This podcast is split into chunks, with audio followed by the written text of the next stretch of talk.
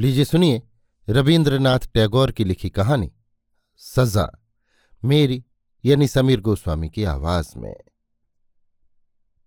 दुखी और छदामी कोरी दोनों भाई सवेरे उठकर जब हंसिया गंडासा हाथ में लिए काम पर निकले, तब उन दोनों की बहुओं में खूब ज़ोर की लड़ाई शुरू हो चुकी थी। मोहल्ले वाले प्रकृति की और नाना प्रकार की खटपट और कलरवों की भांति इस घर के कलह और उससे पैदा हुए शोरगुल के आदि हो गए थे। ज़ोर की चीख, चिल्लाहट और नारी कंठ की गाली गलौच कान में पड़ते ही लोग आपस में कहने लगते, लो, हो गया शुरू। अर्थात जैसी की आशा थी, आज भी उस स्वाभाविक नियम में कोई फ़र्क नहीं पड़ा। सवेरा होते ही पूरब में सूरज निकलने पर जैसे कोई उसका कारण नहीं पूछता, ठीक वैसे ही कोरियों के इस घर में जब दोनों बहुओं में तकरार और गाली गलौच शुरू हो जाती तो फिर उसका कारण जानने के लिए मोहल्ले के किसी को भी रत्ती भर कुतूहल नहीं होता। हाँ इतना ज़रूर है कि ये कलह आंदोलन पड़ोसियों की अपेक्षा दोनों पतियों को ज़्यादा परेशान करता है। किंतु फिर भी वे उसे किसी खास दिक्कत में नहीं गिनते। उनके मन का भाव ऐसा है, मानो दोनों भाई संसार यात्रा का लंबा सफ़र किसी इक्के में बैठकर तय कर रहे हैं। और उसके दोनों बिना कमानी के पहियों से लगातार घड़घड़ खड़खड़ शब्द को उन्होंने जीवन रथ यात्रा के विधि विहित नियमों में शामिल कर लिया है।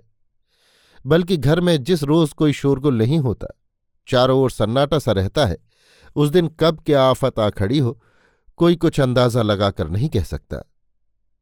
हमारी कहानी की घटना जिस दिन से शुरू होती है, उस दिन शाम को दोनों भाई मेहनत मजूरी करके हारे थके जब घर लौटे तो देखा कि घर में सन्नाटा छाया हुआ है। बाहर भी काफ़ी उमस है। दोपहर को एक बार खूब ज़ोर से पानी बरस चुका है और अब भी बादल घुमड़ रहे हैं। हवा का नामो निशान तक नहीं।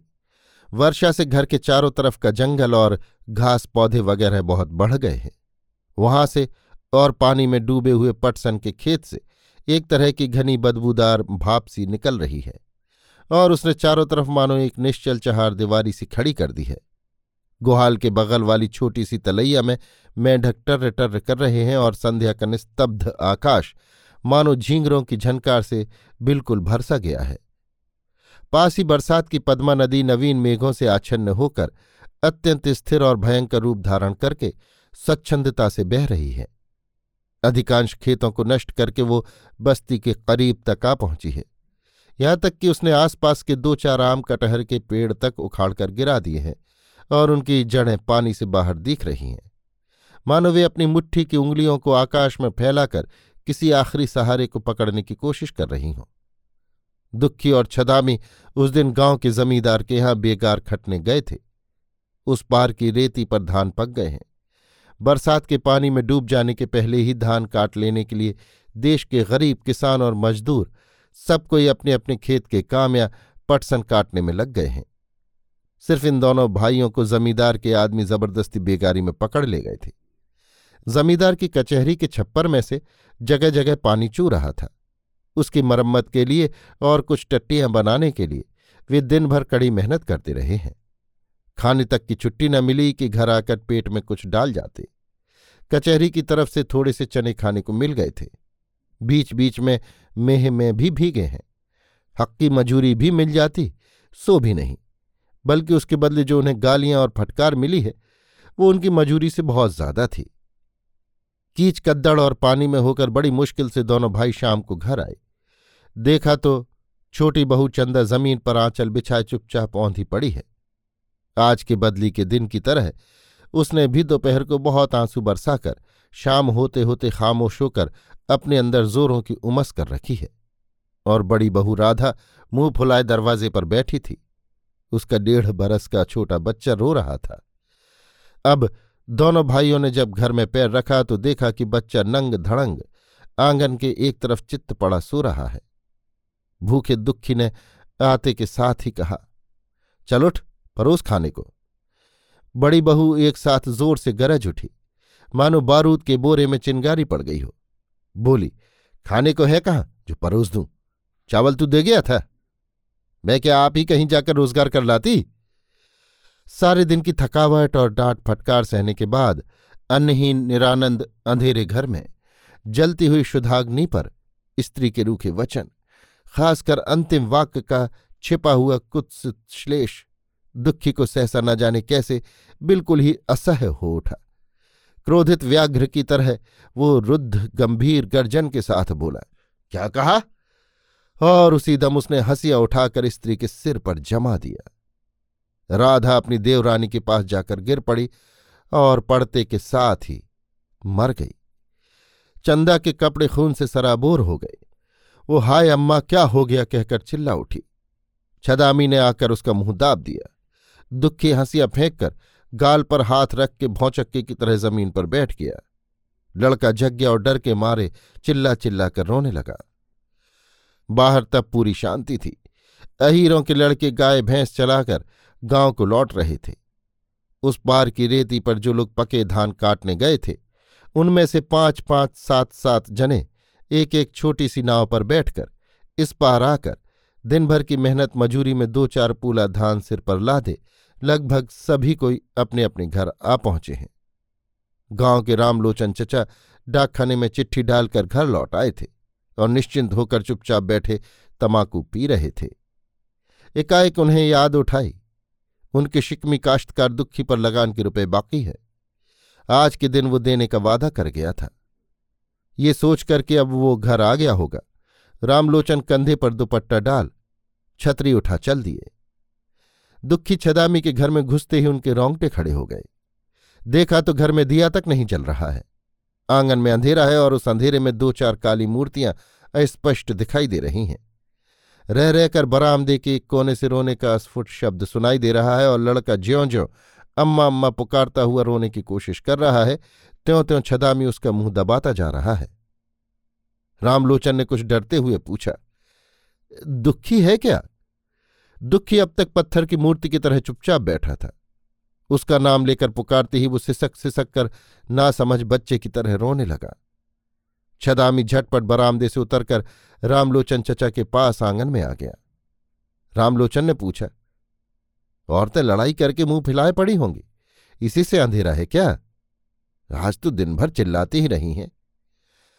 छदामी अभी तक क्या करना चाहिए कुछ भी सोच नहीं पाया था। तरह तरह की असंभव कल्पनाएँ उसके दिमाग में चक्कर काट रही थीं। फ़िलहाल उसने यही तय किया था कि कुछ रात बीते लाश को कहीं गायब कर देगा। इसी बीच में चौधरी चचा आ पहुँचे, जिसकी उसने कल्पना भी नहीं की थी। चट से उसे कोई ठीक जवाब न सूझा। वो कह बैठा हाँ आज बहुत झगड़ा हो गया। चौधरी जी बरामदे की ओर बढ़ते हुए बोले, लेकिन उसके लिए दुखी क्यों रो रहा है? छदामी ने देखा कि अब खैर नहीं। एकाएक वो कह बैठा, तकरार करते करते छोटी बहू ने बड़ी बहू के माथे पर हंसिया मार दिया है। मनुष्य आई हुई विपत्ति को ही बड़ा समझता है। उसके अलावा और भी कोई आपत्ति आ सकती है, ये बात जल्दी ही उसके दिमाग में नहीं आती। छदामी उस समय सोच रहा था कि इस खतरनाक सत्य से कैसे निपटा जाए, किंतु झूठ उससे भी बढ़कर खतरा ला सकता है, इस बात का उसे आभास न था। रामलोचन के पूछते ही चट से उसके दिमाग में जो बात आई, उसी वक्त उसने उसे कह डाला। रामलोचन ने चौंक कर कहा ए क्या कहा? मरी तो नहीं? छदामी ने कहा, मर गई, और तुरंत उनके पाँव पर गिर पड़ा। चौधरी बड़े असमंजस में पड़ गए। सोचने लगे, राम राम एन संध्या के समय कहाँ आ फंसे? अदालत में गवाही देते देते जान निकल जाएगी। छदामी ने किसी भी तरह उनके पाँव नहीं छोड़े। बोला, चौधरी चचा, अब मैं अपनी बहू को बचाने के लिए क्या करूँ?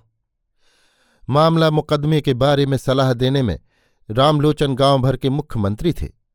उन्होंने जरा सोचकर कहा, देख, एक काम कर तू। अभी दौड़ा जा थाने में, कहना कि मेरे बड़े भाई दुखी ने शाम को घर आकर खाने को मांगा था, खाना तैयार नहीं था, सो उसने अपनी बहू के माथे में हंसिया मार दिया है।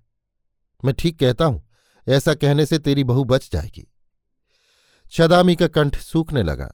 उठकर बोला, चौधरी चचा, बहू तो और भी मिल जाएगी, पर भाई को फांसी हो जाने पर फिर भाई नहीं मिलने का। किंतु जब उसने अपनी स्त्री पर दोषारोप किया था, तब ये बातें नहीं सोची थी। घबराहट में एक बात मुँह से निकल गई। अब अलक्षित भाव से उसका मन अपने लिए युक्तियाँ और तसल्ली इकट्ठा करने लगा। चचा ने भी उसकी बात को युक्तिसंगत माना। बोले तो फिर जैसा हुआ है, वैसा ही कहना। सब तरफ़ से तो बचाव होना मुश्किल बात है।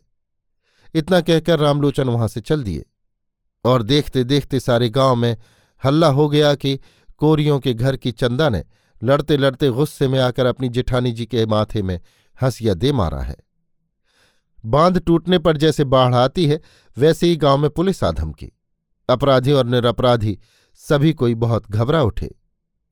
छदामी ने सोचा कि जो रास्ता बना लिया है, उसी पर चलना ठीक होगा। उसने रामलोचन के सामने अपने मुँह से जो बात कह डाली है, उस बात को गाँव के सब लोग जान गए हैं। अब अगर दूसरी कोई बात कही जाए तो न जाने उसका क्या नतीजा निकले, क्या से क्या हो जाए। उसकी अकल चकरा गई। उसने समझ लिया कि किसी तरह अपने वचनों की रक्षा करते हुए उसमें और भी दो चार बातें जोड़ जाड़कर बहू को भले ही बचाया जा सकता है और कोई रास्ता नहीं। छदामी ने अपनी बहू चंदा से अनुरोध किया कि वो कसूर अपने ऊपर ले। सुनते ही उस पर मानो बिजली सी गड़ गई। छदामी ने उसे तसल्ली देकर कहा, मैं जो कह रहा हूँ, उसमें तुझे किसी बात का डर नहीं। हम लोग तुझे बचा लेंगे। तसल्ली दी तो सही, पर उसका कंठ सूख गया, मुँह फक पड़ गया। चंदा की उम्र सत्रह अठारह साल से ज़्यादा न होगी। चेहरा भरा हुआ और गोल मटोल शरीर मझूला कसा हुआ, स्वस्थ और सबल, और अंग प्रत्यंगों के गठन में ऐसा एक सौष्ठव भरा हुआ है कि चलने फिरने में, हिलने डुलने में, देह कहीं से भी जरा बेडोल नहीं मालूम देती। वो नई बनी हुई नाव की तरह छोटी और सुडौल है बहुत ही आसानी से सरकती है और उसकी कहीं भी कोई ग्रंथि शिथिल नहीं हुई। संसार के सभी विषयों में उसके अंदर एक तरह का कुतूहल है। मोहल्ले में दूसरों के घर जाकर गपशप करना उसे बहुत पसंद है और कांख में पानी की गागर लिए पनघट आते समय वो दो उंगलियों से घूंघट में जरा सा छेद करके चमकीली चंचल काली आँखों से रास्ते में जो कुछ देखने लायक चीज़ होती है, उसे देख लिया करती है। बड़ी बहू ठीक इससे उल्टी थी। बहुत ही आलसिन फूहड़ और बेशऊर। सिर का कपड़ा गोद का लड़का, घर का काम, कुछ भी उससे न संभलता था। हाथ में ना तो कोई खास कामकाज होता और न फुर्सत। छोटी बहू उससे ज़्यादा कुछ कहती सुनती न थी। हाँ मीठे स्वर में दो एक पैने दांत गड़ा देती और हाय हाय हो हो कह के गुस्से में बकती झकती रहती और इस तरह मोहल्ले भर की नाक में दम करती रहती। पर इन दो दंपत्तियों में भी स्वभाव की आश्चर्यजनक एकता थी। दुखी देह में कुछ लंबा चौड़ा हट्टा कट्टा है। चौड़ी हड़िया सी भद्दी नाक, आँखें ऐसी कि मानो इस दुनिया को वे अच्छी तरह समझती ही नहीं, और न उससे किसी तरह का सवाल ही करना चाहती हैं। ऐसा भोला भाला किंतु खतरनाक, ऐसा सबल किंतु निरीह आदमी विरला ही मिलेगा। और छदामी तो ऐसा लगता है, जैसे किसी चमकीले काले पत्थर को बड़ी मेहनत से कौंद कर मूर्ति बनाई गई हो। जरा भी कहीं बाहुल्य नहीं, कहीं भी जरा दचका तक नहीं पड़ा। बल और निपुणता ने मिलकर उसके प्रत्येक अंग को भरा पूरा बना दिया है। चाहे तो नदी की ऊँची पाड़ पर से नीचे कूद पड़े, चाहे लग्गी लगावे, चाहे बाँस की झाड़ियों में चढ़कर छाट छांट कर उसकी टहनियाँ काट लावे। हर एक काम में उसकी पूरी होशियारी पाई जाती है। मानो सभी काम उसके लिए बहुत आसान है। बड़े बड़े काले बालों में तेल डालकर, बड़े जतन से उन्हें काढ़ कर कंधे तक लटकाए रहता है। देह की सजावट के विषय में उसका काफ़ी ध्यान है। और ग्राम्य बंधुओं के सौंदर्य के प्रति यद्यपि उसकी उदासीन दृष्टि न थी और अपने को उनकी निगाहों में मनोरम जचाने की इच्छा भी उसके काफ़ी थी, फिर भी अपनी युवती स्त्री को वो जरा कुछ ज़्यादा प्यार करता था। दोनों में कलह भी होती और मेल भी। कोई किसी को हरा नहीं सकता था। और भी एक कारण था जिससे दोनों का बंधन काफ़ी मज़बूत था। छदामी समझता था कि चंदा जैसी चंचल प्रकृति की चंडूल स्त्री है, उस पर बहुत ज़्यादा भरोसा नहीं करना चाहिए और चंदा समझती थी कि उसके मालिक की चारों तरफ़ निगाह दौड़ती रहती है। उसे अगर कुछ कस के न बांधा गया तो किसी दिन हाथ से निकल जाने का डर है। इस दुर्घटना के कई दिन पहले से स्त्री पुरुष में बड़ी भारी तनातनी चल रही थी। बात यह थी कि चंदा ने देखा, उसका मालिक काम के बहाने कभी कभी दूर चला जाता है। यहाँ तक कि दो एक दिन बाहर बिताकर फिर घर लौटता है और कुछ पैदा करके लाता नहीं। पति के लक्षण अच्छे न देखे तो वो भी कुछ ज्यादती करने लगी। उसने जब है तब पनघट जाना शुरू कर दिया और मोहल्ले भर में घूम फिर कर घर आकर काशी प्रसाद के मझले लड़के की बहुत ज़्यादा व्याख्या करने लगी। छदामी के दिन और रातों में मानो किसी ने जहर घोल दिया। काम धंधे में कहीं भी उसे घड़ी भर के लिए चैन न पड़ता। इसके लिए एक दिन उसने भौजाई को बड़ी डांट फटकार बताई। जवाब में भौजाई ने हाथ हिला हिलाकर झमक झमक कर उसके अनुपस्थित मृत पिता को संबोधन करके कहा, वो औरत आंधी के आगे दौड़ती है, उसे मैं संभालूं? मैं तो जानती हूँ, किसी दिन वो खानदान की नाक कटा बैठेगी। बगल की कोठरी में चंदा बैठी थी। उसने बाहर आकर धीरे से कहा जीजी तुम्हें इतना डर क्यों है? बस फिर क्या था। दोनों में खूब ठन गई। छदामी ने आँखें घुमाकर कहा, देख, अब की अगर सुना कि तू अकेली पानी भरने गई है तो तेरी हड्डी तोड़ दूँगा। चंदा ने कहा, तब तो मेरा कलेजा ही ठंडा हो जाए। ये कहती हुई वो उसी वक्त बाहर जाने को तैयार हो गई। छदामी ने लपक कर चोटी पकड़ के घसीट कर उसे कोठरी के भीतर ढकेल दिया और बाहर से दरवाज़ा बंद कर दिया। शाम को छदामी जब घर लौटा तो देखा कि कोठरी खुली पड़ी है, उसमें कोई भी नहीं। चंदा तीन गाँव पार करके सीधी अपनी नंसाल पहुँच गई है। छदामी बड़ी मुश्किल से मना मुनू कर वहाँ से उसे घर ले आया और अब की बार उसने अपनी हार मान ली। उसने देख लिया कि जैसे अंजलि भर पारे को मुट्ठी के अंदर ज़ोर से दबाकर रखना दुस्साध्य है, वैसे ही इस स्त्री को भी मजबूती से पकड़ रखना असंभव है। पारी की तरह ये भी दसों उंगलियों की संघों में से इधर उधर छिटक पड़ती है। उसने किसी तरह ज़बरदस्ती नहीं की, किंतु बड़ी अशांति में रहने लगा। इस चंचल युवती स्त्री के प्रति उसका सदा शंकित प्रेम, उग्र वेदना की तरह उसी को दुख देने लगा। यहाँ तक कि कभी कभी वो सोचता कि ये मर जाए तो निश्चिंत होकर वो जरा शांति से रहे। आदमी से आदमी की जितनी ईर्ष्या होती है, उतनी शायद यमराज से नहीं होती। इसी बीच घर में ये दुर्घटना हो गई।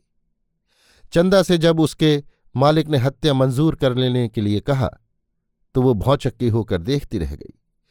उसकी काली काली दोनों आँखें काली आग की तरह चुपचाप अपने पति को दग्ध करने लगी। उसका सारा शरीर और मन क्रमशः मानुसंकुचित होकर पति राक्षस के पंजे से निकल भागने की कोशिश करने लगा। उसकी सारी अंतरात्मा विमुख होकर पति के खिलाफ विद्रोह ठान बैठी। छदामी ने बहुत तसल्ली दी कि तेरे डरने की कोई बात नहीं। इसके बाद उसने थाने में और अदालत में मजिस्ट्रेट के सामने उसे क्या कहना होगा? बार बार सिखा पढ़ाकर सब ठीक कर दिया। मगर चंदा ने उसकी लंबी लंबी बातें कुछ भी नहीं सुनी। पत्थर की मूर्ति की तरह वो चुपचाप बैठी रही। सभी कामों में दुखी छदामी के भरोसे रहता है। छदामी ने जब उससे चंदा पर सारा दोष मढ़ने की बात कही तो उसने कहा, फिर बहू का क्या होगा? छदामी ने कहा, उसे मैं बचा लूँगा। भाई की बात सुनकर हट्टा कट्टा दुखी निश्चिंत हो गया। छदामी ने अपनी बहू को सिखा दिया था कि तू कहना, जिठानी मुझे हंसिया लेकर मारने आई थी, सो मैं भी उसे हंसिया उठाकर रोकने लगी। सुना जाने कैसे अचानक लग गई। ये सब बातें रामलोचन की बनाई हुई थी। इनके अनुकूल जिन जिन वर्णनों और प्रमाणों की ज़रूरत थी, वे सब बातें भी उन्होंने विस्तार के साथ छदामी को समझा दी थीं। पुलिस आकर जोरों से तहकीकात करने लगी। लगभग सभी गाँव वालों के मन में ये बात तह तक बैठ गई थी कि चंदा ने ही जिठानी की हत्या की है और प्रायः सभी गाँव वालों के बयानों से ऐसा ही साबित हुआ। पुलिस की तरफ़ से चंदा से जब पूछा गया तो चंदा ने कहा, हाँ, मैंने ही खून किया है। क्यों खून किया? मुझे वो सुहाती नहीं थी। कोई झगड़ा हुआ था? नहीं, वो तुम्हें पहले मारने आई थी। नहीं, तुम पर किसी तरह का जुल्म किया था? नहीं। इस तरह का जवाब सुनकर सब दंग रह गए। छदामी एकदम घबरा गया। बोला, ये ठीक नहीं कह रही है। पहले बड़ी बहू, दारोगा ने बड़े ज़ोर से डांट कर उसे चुप करा दिया। अंत तक बार बार नियमानुसार जिरह करने पर भी वही एक ही तरह का जवाब मिला। बड़ी बहू की तरफ़ से किसी तरह का हमला होना, चंदा ने किसी भी तरह मंजूर नहीं किया तो नहीं ही किया। ऐसी अपनी जिद की पक्की औरत शायद ही कहीं देखने में आती हो। एक रुख से जी जान से कोशिश करके फांसी के तख्ते की तरफ़ झुकी जा रही है। किसी भी तरह रोके नहीं रुकती। ये कैसा खतरनाक रूठना है। चंदा शायद मन ही मन कह रही थी कि मैं तुम्हें छोड़कर अपने इस नव यौवन को लेकर फांसी के तख्ते पर चढ़ जाऊँगी। फांसी की रस्सी को गले लगाऊँगी। मेरे इस जन्म का आखिरी बंधन उसी के साथ है। बंदनी होकर चंदा, एक भोली भाली छोटी सी चंचल कुतूहल प्रिय ग्राम में वधु, चिरपरिचित गाँव के रास्ते से जगन्नाथ जी के मंदिर के सामने से, बीच बाज़ार से, घाट के किनारे से, मजुमदारों के घर के सामने से, डाकखाना और स्कूल के बगल से, सभी परिचित लोगों की आँखों के सामने से कलंक की छाप लेकर हमेशा के लिए घर छोड़कर चली गई। लड़कों का एक झुंड पीछे पीछे चला जा रहा था और गाँव की औरतें, उसकी सखी सहेलियाँ, कोई घूंघट की सेंध में से कोई दरवाजे के बगल से और कोई पेड़ की ओट में खड़ी होकर सिपाहियों से घिरी चंदा को जाती देख, लज्जा से, घृणा से, डर से रोमांचित हो उठी। डिप्टी मजिस्ट्रेट के सामने भी चंदा ने अपना ही कसूर कबूल किया और दुर्घटना से पहले बड़ी बहू ने उस पर किसी तरह की ज्यादती या जुल्म किया था, ये बात उसके मुँह से किसी भी तरह निकली ही नहीं। पर छदामी उस दिन गवाही के कटघरे में पहुँचते ही रो दिया और हाथ जोड़कर बोला दुहाई है, हुजूर। मेरी बहू का कोई कसूर नहीं। हाकिम ने धमकाकर उसके उच्छ्वास को रोककर उससे सवाल करना शुरू कर दिया। उसने एक एक करके सारी की सारी कथा वारदात कह सुनाई। किंतु हाकिम ने उसकी बात पर विश्वास नहीं किया। कारण, मुख्य विश्वस्त और शरीफ गवाह रामलोचन ने कहा, खून होने के थोड़ी देर बाद मैं घटनास्थल पर पहुँचा था। गवाह छदामी ने मेरे सामने सब कबूल करके मेरे पैरों पर गिरकर कहा था कि बहू को किस तरह बचाऊं, कोई रास्ता बताइए। मैंने भला बुरा कुछ भी नहीं कहा। गवाह ने मुझसे कहा कि मैं अगर कहूँ कि मेरे बड़े भाई ने खाने को मांगा था, सो उसने दिया नहीं। इस पर गुस्से में आकर भाई ने स्त्री को मार डाला तो ये बच जाएगी। मैंने कहा, खबरदार हरामजादे, अदालत में एक हरफ भी झूठ न बोलना। इससे बढ़कर महापाप और नहीं है। इत्यादि इत्यादि। रामलोचन ने पहले चंदा को बचाने के लिए बहुत सी बातें गढ़ डाली थी, किंतु जब देखा कि चंदा खुद ही अड़कर फंस रही है, तब सोचा कि, अरे बाप रे, अंत में कहीं मुझे ही झूठी गवाही के जुर्म में न पड़ना पड़े। इससे जितना जानता हूँ, उतना ही कहना अच्छा। ये सोचकर उन्होंने उतना ही कहा, बल्कि उससे भी कुछ ज़्यादा कहने में कसर न रखी। डिप्टी मजिस्ट्रेट ने मामला सेशन सुपुर्द कर दिया। इस बीच में खेती बाड़ी हाट बाज़ार रोना हंसना आदि संसार के सभी काम चलने लगे। पहले की तरह फिर हरे धान में खेतों की सावन की वर्षा धारा झरने लगी। पुलिस मुलजिम और गवाहों को लेकर सेशन जज की अदालत में हाजिर हुई। इजलास में बहुत से लोग अपने अपने मुकदमे की पेशी के इंतज़ार में बैठे हैं। रसोई घर के पीछे की एक छोटी सी गंदी तलैया के कुछ हिस्से को लेकर एक मामला चल रहा है, जिसकी पैरवी के लिए कलकत्ते से वकील बुलाए गए हैं और फरियादी की तरफ़ से उनचालीस गवाह हाजिर हुए हैं।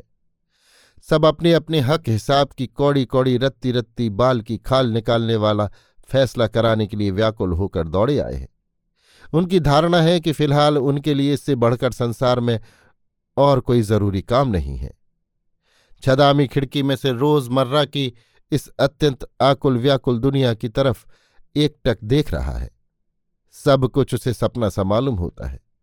अदालत के अहाते के भीतर के वट वृक्ष पर से एक कोयल बोल रही है, उनके यहाँ किसी तरह का आइन, कानून और अदालत नहीं है।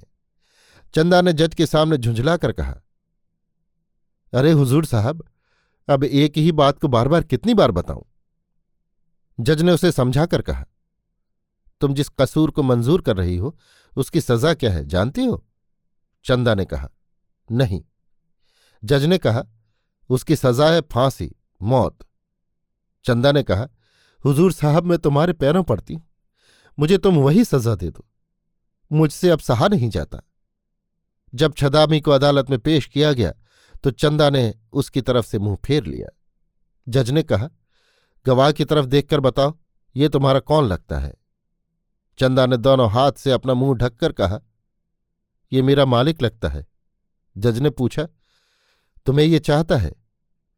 चंदा ने जवाब दिया, उफ बहुत ज़्यादा चाहता है कि जज ने पूछा, तुम इसे नहीं चाहती? चंदा ने जवाब दिया, बहुत ही ज़्यादा चाहती हूँ कि। छदामी से जब पूछा गया तो उसने कहा, मैंने खून किया है। जज ने पूछा, क्यों? छदामी ने कहा, खाने को मांगा था सो उसने दिया नहीं। दुखी गवाही देने आया तो मूर्छित हो गया। होश आने पर उसने जवाब दिया, हुजूर साहब, खून मैंने किया है। क्यों? खाने को मांगा था, सो उसने दिया नहीं था। बहुत जिरह करके तथा और गवाहों का बयान सुनकर जज साहब ने साफ़ साफ़ समझ लिया कि घर की बहू को फांसी की बेइज्जती से बचाने के लिए ही दोनों भाई कसूर मंजूर कर रहे हैं। किंतु चंदा थाने से लेकर सेशन अदालत तक बराबर एक ही बात कहती आ रही है। उसकी बात में जरा भी कहीं फ़र्क नहीं पड़ा। दो वकीलों ने स्वतः प्रवृत्त होकर उसे फांसी से बचाने के लिए बहुत कुछ कोशिश की। लेकिन अंत में उन्हें हार माननी पड़ी। जिस दिन जरा सी उम्र में एक काली काली छोटी मोटी लड़की अपना गोल मटोल मुँह लिए, गुड्डा गुड़ियाँ फेंक कर अपना बाप महतारी का घर छोड़कर ससुराल आई थी, उस दिन रात को शुभ लग्न के समय आज की इस दिन की कौन कल्पना कर सकता था? उसका बाप मरते समय ये कहकर निश्चिंत हुआ था कि खैर, कुछ भी हो, मेरी लड़की तो ठीक ठिकाने लग गई। जेल खाने में फांसी के पहले मेहरवान सिविल सर्जन साहब ने चंदा से पूछा, किसी को देखने की मन में है? चंदा ने कहा, एक बार अपनी माँ को देखना चाहती हूँ। डॉक्टर ने कहा, तुम्हारा मालिक तुम्हें देखना चाहता है। उसे बुलवा लिया जाए। चंदा बोली मौत भी ना आई। अभी आप सुन रहे थे रविन्द्रनाथ टैगोर की लिखी कहानी, सजा। मेरी यानी समीर गोस्वामी की आवाज़ में।